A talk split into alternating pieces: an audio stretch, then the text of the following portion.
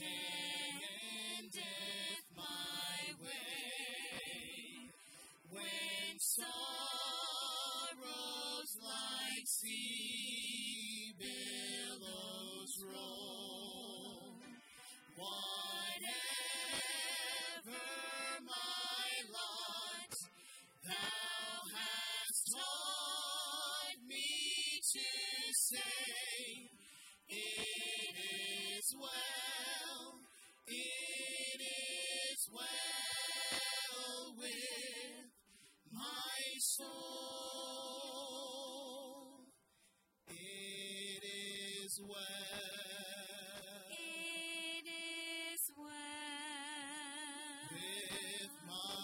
soul. with my soul.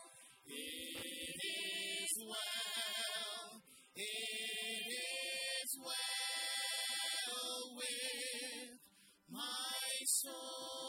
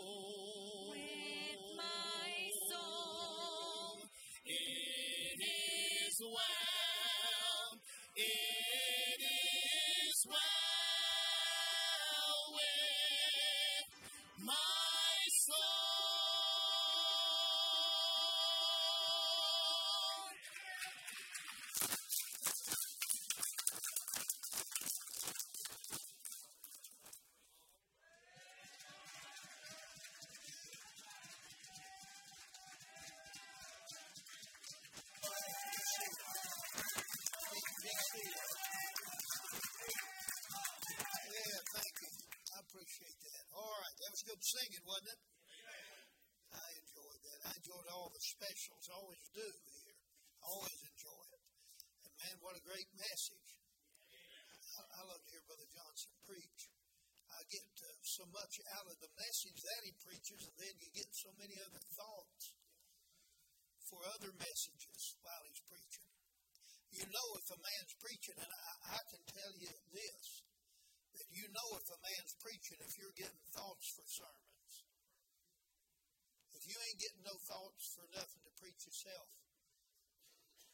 there ain't much being said. But he, he preached and always does. I always get a lot out of. The message he preaches, but then things that he says in the sermon, there's so much there. There's it's like uh, you know, someplace you go in and you get an ice cream cone, and there's and you have to look down in the cone to see if there's any ice cream. And then there's some places you go where it's about two or three scoops, and it's enough there for about ten ice cream cones. That's the way his preaching is. There's a whole lot there, and uh, probably more than you can take in. But that was good. It was very, very good.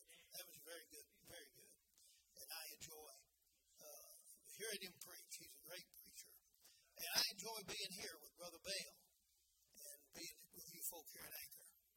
Look in your Bible in 1 Samuel chapter 20. I'll be honest with you, I was struggling with what to preach tonight until I heard him preach, and it seemed like while he was preaching, the Lord said, You preach that. You preach this message here. I got peace. You said, I, boy, I, that doesn't seem like you're uh, much preparation. Well, it ain't that the sermons ain't prepared. They've been prepared. But I just want to make sure that I got the right one.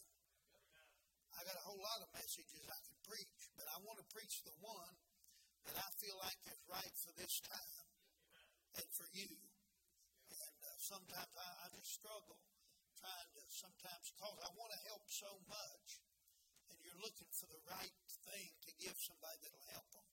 I'm not. If if, if I was just wanted to preach to be preaching, I could stay home and make radio sermons and preach all day, every day.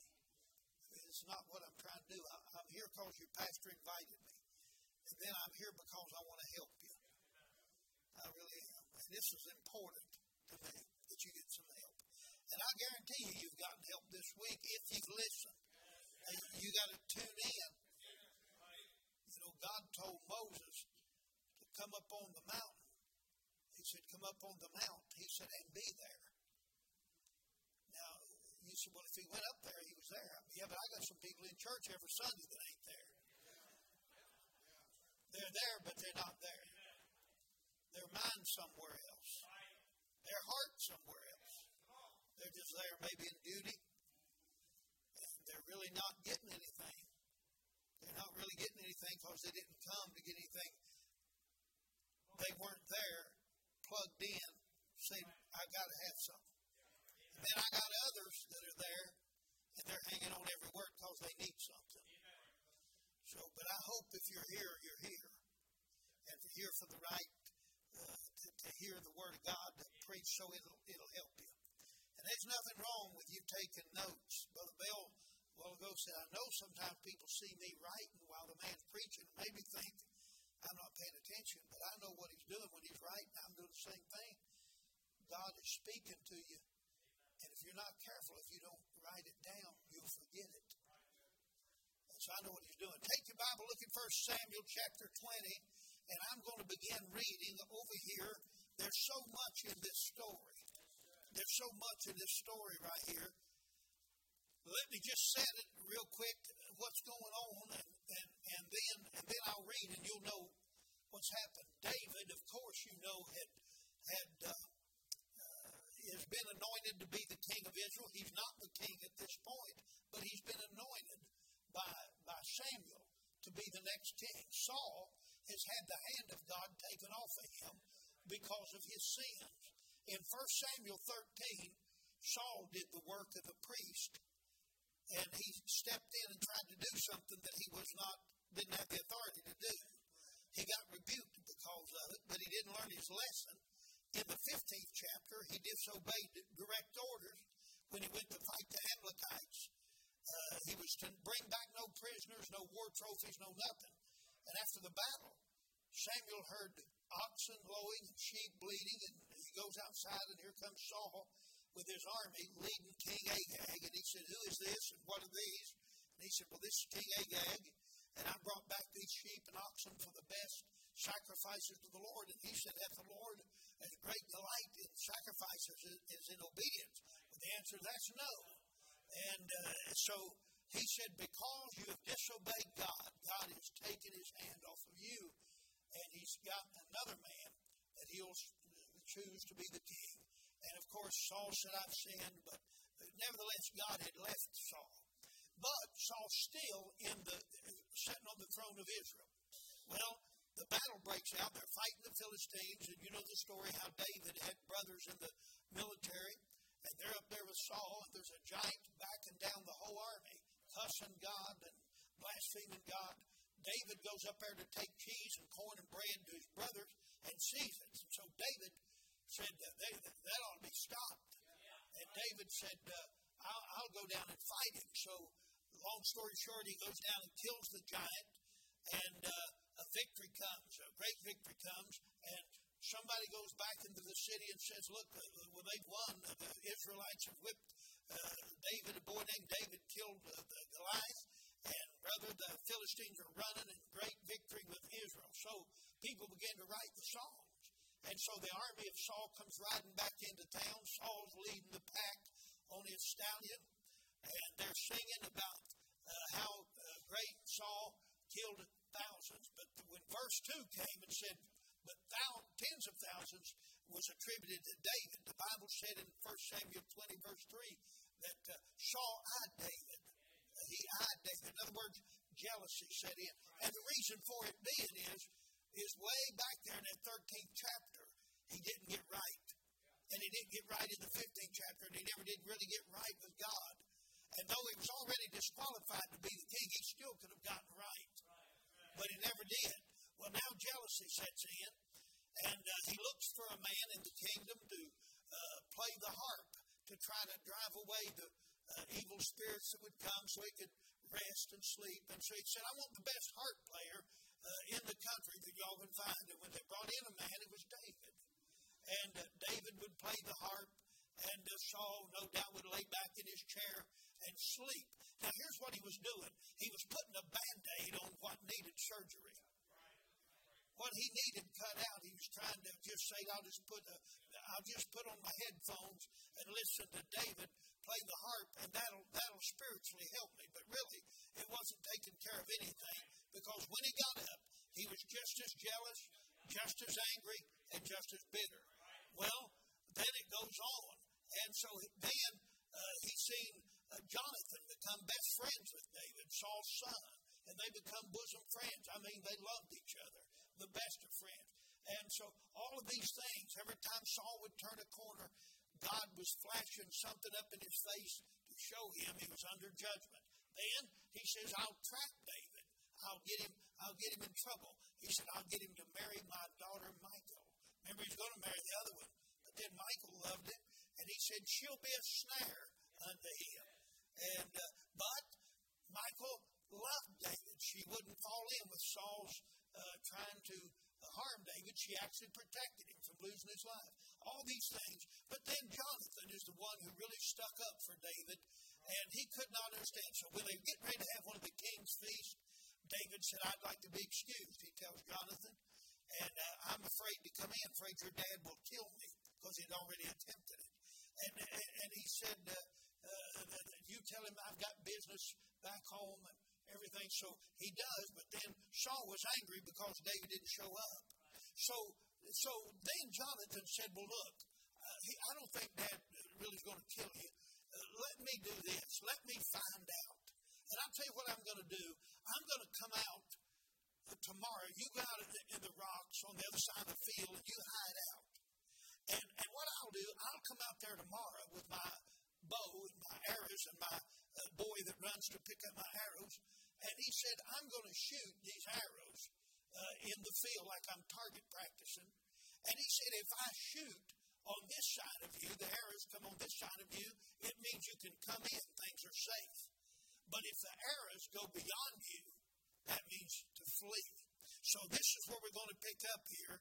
Jonathan, here's Jonathan now talking to Saul, his dad, in verse 32. And Jonathan answered Saul his father and said unto him, Wherefore shall he be slain, and what hath he done? In other words, he's saying, Why do you want to kill David?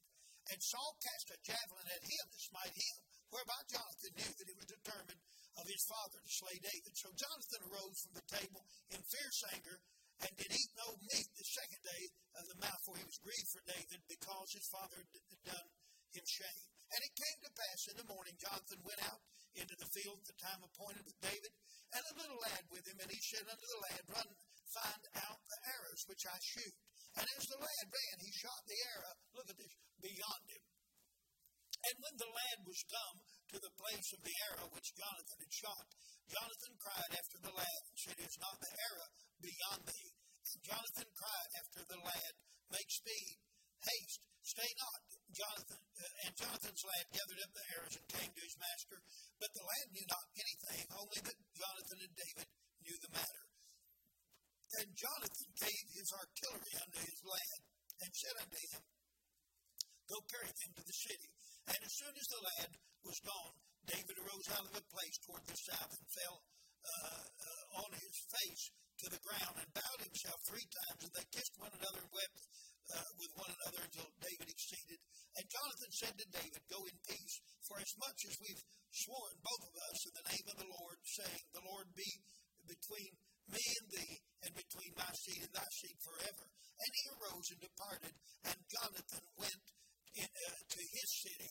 Now, so what he done is uh, uh, Jonathan shot the arrows, and then he cried out as the little boys running after the arrows, Are not the arrows uh, beyond thee? Keep going. The arrows went uh, uh, on. And so David knew that the arrows, of course, had went over his head. You know, Brother Bell, sometimes arrows are shot over our head, and there's not a thing you can do about it. There's sometimes, David didn't want this. But friend, they sometimes, when you can't do a thing about what's going on, because the arrows go over your head. Ain't thing you can do about it. I've had some situations that I wished I could have helped pull some people back in and try to help them, but the arrows went over my head. There was nothing I could do. There's sometimes that there's just not anything you can do, and you have to start over.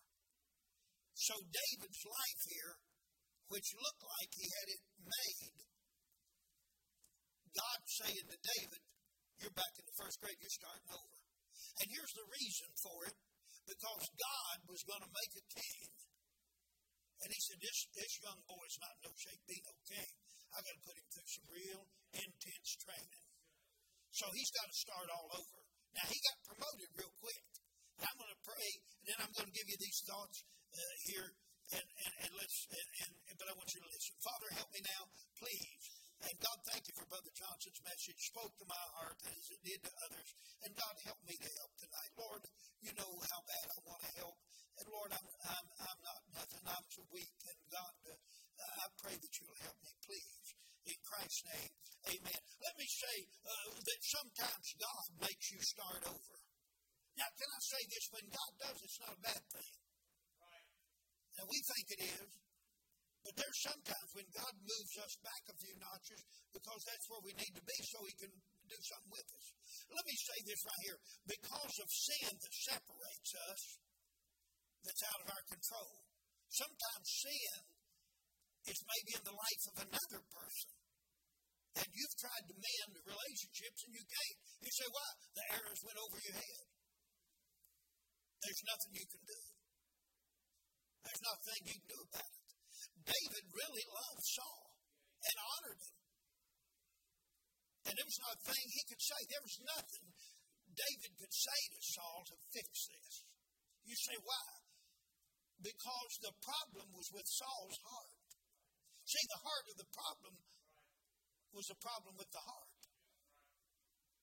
You can't, there's nothing you can do when somebody's heart, they won't get right. See? And so sin, he had to start over because of the sin that separated them. Now I'm going to show you something. It was not David's sin in this story, it was Saul's sin. It was the, the, the sin of pride. It was a sin of pride. And only by pride cometh contention. On any time there's a fuss or a fight, I don't care if it's in the home, it's on the ball team, it's in the church, it's at the business place. Anytime there's a fuss and a fight, pride's involved. Only by pride cometh contention. Only by pride. Anytime somebody's right with God, they'll, they'll give in. The person's right with God, they'll, they'll if, if it's within their power to make peace, they'll, they'll go the other way. Remember when, uh, remember when Abraham's uh, herdsman, Lot's herdsman, was fussing, fussing over the, and, and Abraham had come back to his altar, and whenever uh, they was fussing, he said, uh, "Let there be no strife." Abraham said to Lot, "Let there be no strife." Lot was uh, Lot didn't have no altar; he didn't walk with God. Abraham did. He's the one that, that initiated peace. Then he said, uh, uh, listen, you choose the land you want. If you go to the left, I'll go to the right, or if you go to the right, I'll go to the left. The one that's, that's right with the Lord initiates peace. David here is initiating peace, but there's no way to make. Jonathan was right with God. He's trying to be the, the, the mediator. He goes to his dad and said, Dad, look, David loves you. He's done nothing. And he takes a javelin then and tries to kill his own son. That's the kind of heart that he had. So, where, what, what kind of heart was it? It was a heart of pride and jealousy and bitterness. And that's why Ephesians chapter 4, Brother Johnson mentioned a while ago, two things doing again the Holy Spirit, grieving him and quenching him. What's it say in Ephesians 4, Brother Richard? Grieve not the Holy Spirit of God, whereby you're sealed unto the day of redemption. And then it tells us what to put away. Put away the anger and wrath and, and, and uh, bitterness and malice and all those things. And then it should be a kind one to another, tenderhearted, forgiving one another. See? But Saul didn't have it. He couldn't do it. Say why? Uh, because of his sin. Anytime you see sin in, in somewhere, somebody's going to have to get right with God and it's going to have to start over. Adam and Eve sinned. Adam and Eve sinned, it had to start over. It had to start over. They had made from creation. But when they sinned, now they're driven out of the garden. Now they could. They tried to cover up their sins with fig leaves. That was works. But the blood of the lamb, that they was covered with uh, lamb skin then, uh, and that lamb would give up its blood and it was by blood now that they were justified, but he still drove them out of the garden and said, By the sweat of your faith, they had to start over. Then in Noah's day, the world got so corrupt and wicked. God told Noah, build an ark. And he gave him all those years to preach the gospel and tell people to repent and get right with God. And only eight of them did. And one day God said, Come into the ark. And God closed the door and judgment fell, and the whole world started over. They started all over. Why? Sin always requires you have to get it confessed and get it right. You can't just ignore it. You. You can't ignore it. And when we get sin in things, it has to be dealt with. And what we want to do in this society, and he mentioned this a while ago, we want to sweep it under the rug or just act like it didn't happen. But my friend, let me tell you something. Uh, if you get any joy and peace and get right with God, brother, you've got to do that for that to be 1 John 1 9. Confess it and then uh, in, in our heart, confess it, repent about the thing, and, and quit it, forsake it. Am I telling it right? And get it under the blood. But if we walk in the light, He is in the light, we have fellowship one with another, and the blood of Jesus Christ, His Son, cleanseth us from all sin. But if we say we have no sin, we deceive ourselves, and the truth's not in us. But if we confess our sins, He's faithful and just to forgive us our sins and cleanse us from all unrighteousness. Brother, that's the way to do it. Do it God's way. Now, but David had to start over because of sin. Now, let me say this. Sometimes we have to start over because of not only sin, but because of settling in a comfort zone. People get comfortable. And I don't mean comfortable in their sin, but sometimes just comfortable as a Christian. And being in church, just get comfortable with just being in church and just being a part of the church. Well, let me tell you something. Folks, God has something He wants you doing. There's something for you to do. You're not here to just decorate the pews. That's not why you're here. God has a purpose for you, a will of God for you. And by the way, look here. David was in a comfort zone to some degree. Look at this. He killed Goliath. And let me tell you what happened. Now, in just a little while, he was in the family of the king. He was a son in law. And David was humbled by it. He said, Who am I to be the son in law of the king? And David, really, he was so innocent, he didn't even realize Brother Johnson Saul trying to get him killed, even to become his son in law. He had to do some unbelievable things to get to marry his daughter. And he lied to him about that one uh, girl he was going to marry and gave her to somebody else, trying to cause David to react. David said, That's okay. Right there would be enough to got you dandruff up right there, wouldn't it? Huh? And, uh, but he didn't. And David wound up marrying Michal. And, and to tell you what kind of person she was, you know, it doesn't call Michal much. It doesn't say much about her being the, the wife of David. It just calls the daughter of Saul. You know, she wasn't much of a wife. She wasn't much of a wife. When David would get happy and having revival and shouting in the streets, she rebuked him. She wouldn't even come to the service. She stood up and looked out the window and, and, and cussed at him. That's right. I'm telling it right. Yes, it is. And let me tell you something, though. God put something on her, too, didn't he? Let me tell you something. But David was in the family of the king. David was feasting at the king's table. He's eating the best food. Brother, he's eating like we did over today. Hey, you don't eat no better we eat today. I mean, listen, it's wonderful. David ate like that breakfast, lunch, and supper every day. Every day he was feasting at the king's table. He's in the family of the king. Hey, he was favored by the king's men and favored. Well, he was an officer, he was a general. He was one of the leaders. He was favored by Jonathan. Uh, he was uh, his, uh, Jonathan, his brother-in-law. He loved him. That was his best friend. I mean, he had him made. And so he's in a comfort zone. And God said, nope, you got to start over. I'm going to take every bit of that away from you. I'm going to disconnect you from Jonathan where you ain't going to be able to see him. I'm going to fix it where now, if you get something to eat, you're going to have to go ask for it. You got to pray it down. And, you, and, and it ain't going to just be you, it's going to be about 600 men with you. And every one of them's in debt. And every one of them's depressed. And every one of them's discouraged. And every one of them's, hey, it's in the book. Don't look at me. It's in the book. David got in that cave up there, Brother Johnson. He got to looking around, and he's looking for some happy looking men. That, that crowd, brother, let me tell you something. They look like a Baptist church. They's in debt. They's depressed and discouraged. And listen, David would have to go, as he did in this next chapter, and he went down, I, I believe it's the next chapter, down to Ahimelech. He didn't have nothing to eat. He said, Hey, can we have some bread? I got a bunch here to feed. And so the priest gives him this bread, and then he said, and, by the way, David was expecting Brother Richardson when them arrows was shot. Let me tell you something.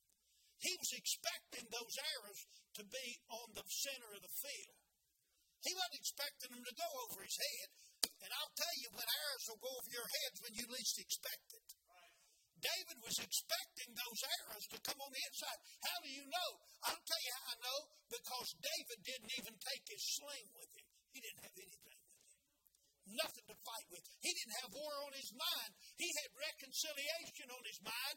But God said, David, you're going to have to leave with nothing.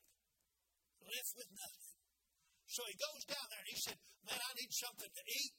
And, and he helped my men here. He gave us something to eat. And if you got a sword, and he said, I got that when you gave me when you killed Goliath. I wrapped it up in a cloth back here and put it up for you. And David said, Get it. There's not any of a sword like that. Man, that right there was built for battle. So he gets it. It looked like to me it had been way too big, doesn't it? But he said, There's none like that. Get it. So David's carrying the snake. But you know what? I believe I had Goliath's sword. Every time he'd look at it, he said, I gave you victory over the man that had this sword. And he was a giant. And I'm going to give you victory, but you're going to start over. And so, uh, uh, so what I'm trying to tell you uh, tonight is settling in a comfort zone. Remember Deuteronomy uh, 32 11? And I know I got to hurry, but let me just read this to you here. Deuteronomy 32 11. Look what it says. As an eagle stirreth up, up her nest, and flutteth over her young, and spreadeth abroad her wings, and taketh them, and beareth them on her wings, so the Lord. So the Lord. And then it says, alone did lead uh, him, and there was no strange God with him. Look at this. As an eagle uh, stirreth up her nest, flutters over young. You ever been out west and, and, and, and see an eagles, see some of those eagle nests? It ain't some little old bitty nest. But them things are long. And many times it, it, it, they've had to carry big sticks and, and, and, put those sticks together and make a nest. And then that eagle will kill some coyotes and rabbits and squirrels and foxes and, and, and, and animals. And, and she'll put feathers in that in that nest, and she'll put that uh, those hides after she'd eat the, the meat off of them, and put them hides down in that eagle's nest. And then when her eggs is laid in there, and they hatch one day, and little eaglets is in there. Brother Richardson, you know what she does? She'll head for the river. That old eagle will sit up on those cliffs and up on her nest and head for a river and get fish and catch a big old fish and bring it back and take those powerful claws and that beak and tear it to pieces and drop fish uh, all in the mouths of them little baby eaglets as they're just looking up and they're looking up and then the next day she maybe kill an animal of some kind, do the same thing, and every day she's feeding them. And then it comes after a few days, flying lessons. And it says she puts them on her, bears them on her wings. And she'll take one or two of them on her wings and get them on her back, and she'll head out over a canyon, and she'll go here and go there and soaring through that canyon. And then all of a sudden, she'll turn up on her back as she's flying and dump them off, or dump one of them off. And that little one, he's trying to do the best he can. He's, he's doing all he can, flapping those wings, trying to fly. And she'll nose dive and get under them and land right under them and pick them up and take them right back. She's giving them flying lessons. You know what she's doing? They're getting heavy now. These little eaglets is gaining weight off of that fish. And they're getting bigger. And they're sprouting feathers. And they're getting strength in their wings. And you know what she's doing? She's getting them out of the nest. They're too comfortable in there. And you know, on some of those old sticks, you got thorns and stuff that'll start, as they get heavy, uh, that'll start poking through them hides. And it gets uncomfortable in the nest. And sometimes, let me tell you something, that's what God's trying to do in your life to get you to start over, to get you out of the comfort zone. Are you following me? See, he was trying to get David because he was getting him out of the comfort zone because he was trying to make a king. See, you can't be no king without going through the cave. You can't be the right kind of king without a cave. I'm talking about Fanny Crosby would have never been Fanny Crosby if she'd have had her eyesight. The blind woman that wrote about sunsets and sunrises and the face of the Savior, a blind woman showed us more through songs than any human that's probably ever lived but she's totally blind. What was God doing? God took her eyesight and He gave her spiritual eyesight like few have had. Uh, I thought about other people, and I wrote this down the other day. I didn't know you was going to be here. I thought about old Monty Watts. Old Brother Watts. You know what? God made a great evangelist out of that man, but you go back and read his book about the iron lung, suffering, you know what God was doing while he was doing all that? God was chiseling out an evangelist. But he got him out of the comfort zone. Then Jack Hyles, Dr. Hyles, you know something? He was raised without a daddy. Mother raised him. And, and looked like, I mean, didn't look like hardly had a chance. But the man shook the, the world with his evangelism and with the building the big First Baptist Church in Hammond and the pastor schools that affected every one of us. And still, Dr. Hyles's work's going on right today. What about a Harold Sightler, who, as a young preacher, his little 12 year old daughter was struck and killed by a drunk driver? What about a Bobby Roberson that at age 29 had a heart attack? And then had a nervous breakdown, a church split, cancer three times, yet one of the greatest preachers we've ever known. I mean, on and on. Monroe Parker, his wife's killed by a drunk driver. On and on you could go, and on and on you can go. What did God do when He was building them? He got them out of the comfort zone. Those people helped people, but they suffered. You know what God said about the Apostle Paul when he was telling Ananias about him? Go down to Straight Street. I've saved him. I've saved Paul, Saul, and you go down there. You don't have to be afraid of him. He's one of us now. For I'll show him how great things he must suffer. When God built that little evangelist that shook literally the world, you know what he did? Read about his life, how he suffered. If old Paul walked in here and preached tonight, Brother uh, Bill, there'd be the lights would shine on his little bald head. You'd see stars all over him. He pulled his shirt off and turned his back to us, it would just be scars where he'd been beaten with rods and whips. And, and, and scars around his ankles and scars around his wrists where chains had bound him for months at a time and weeks. Not enough to eat, hunger and thirsting, and, and perils of robbers and perils of his own countrymen, perils in the sea, and all of it. What was he doing? He was building a man that shaped the world. What about John the Baptist? I mean, you go on and you check them all. Then let me say this real quickly, and I'm going to wind this thing up. God makes us start over because of straying out of the will of God. You remember Naomi and, and, and uh, Elimelech and Mahlon Chilion, and a famine come. Famine came. Ruth chapter 1, verses 1 through 22. And uh, I'm not going to turn over and read it. But you remember that famine came, and they were in Bethlehem, Judah. They were in the house of bread, the land of bread. And you know what they did? A famine come, and they headed for the wash pan, God's wash pot, Moab. Now, why in the world would they go to Moab? Why in the world would you go down there? It's a good question, isn't it? But I'll tell you what happened down there. They thought they thought they were they thought they was having it rough, but they found out what rough was. When you leave the will of God, the Bible said the way of the transgressor is hard. And they got down there, and Elimelech got sick and died. Mahlon died. Chilion died. And Naomi wants to come back, and her two daughter-in-laws is going to follow her. She told them go back. And of course, Ruth said, Wherever you go, I'm going. Your God will be my God, and, and all that. But you know, as far as I know, uh, Orpha went back, and I don't even believe she's saved. He said he, she told her to go back to her God. If, if Naomi had been a soul winner, she'd have won her before she sent her back. That's the truth. She ought to have told her how to get saved. She ought to give her the Romans road before she sent her back. But she went back, and when they looked at her, they said, Is that Naomi? Is that her? She said, Don't call me pleasant. Don't call me Naomi. Call me Myra. For the Lord hath brought me back empty, sent me out full, and brought me back empty. You know what she had to do? She had to start all over. Daughter-in-law went and got a job. Didn't she? So they could eat. And God had grace on them, didn't he? God had mercy. You know, He'll always have grace on those who come back.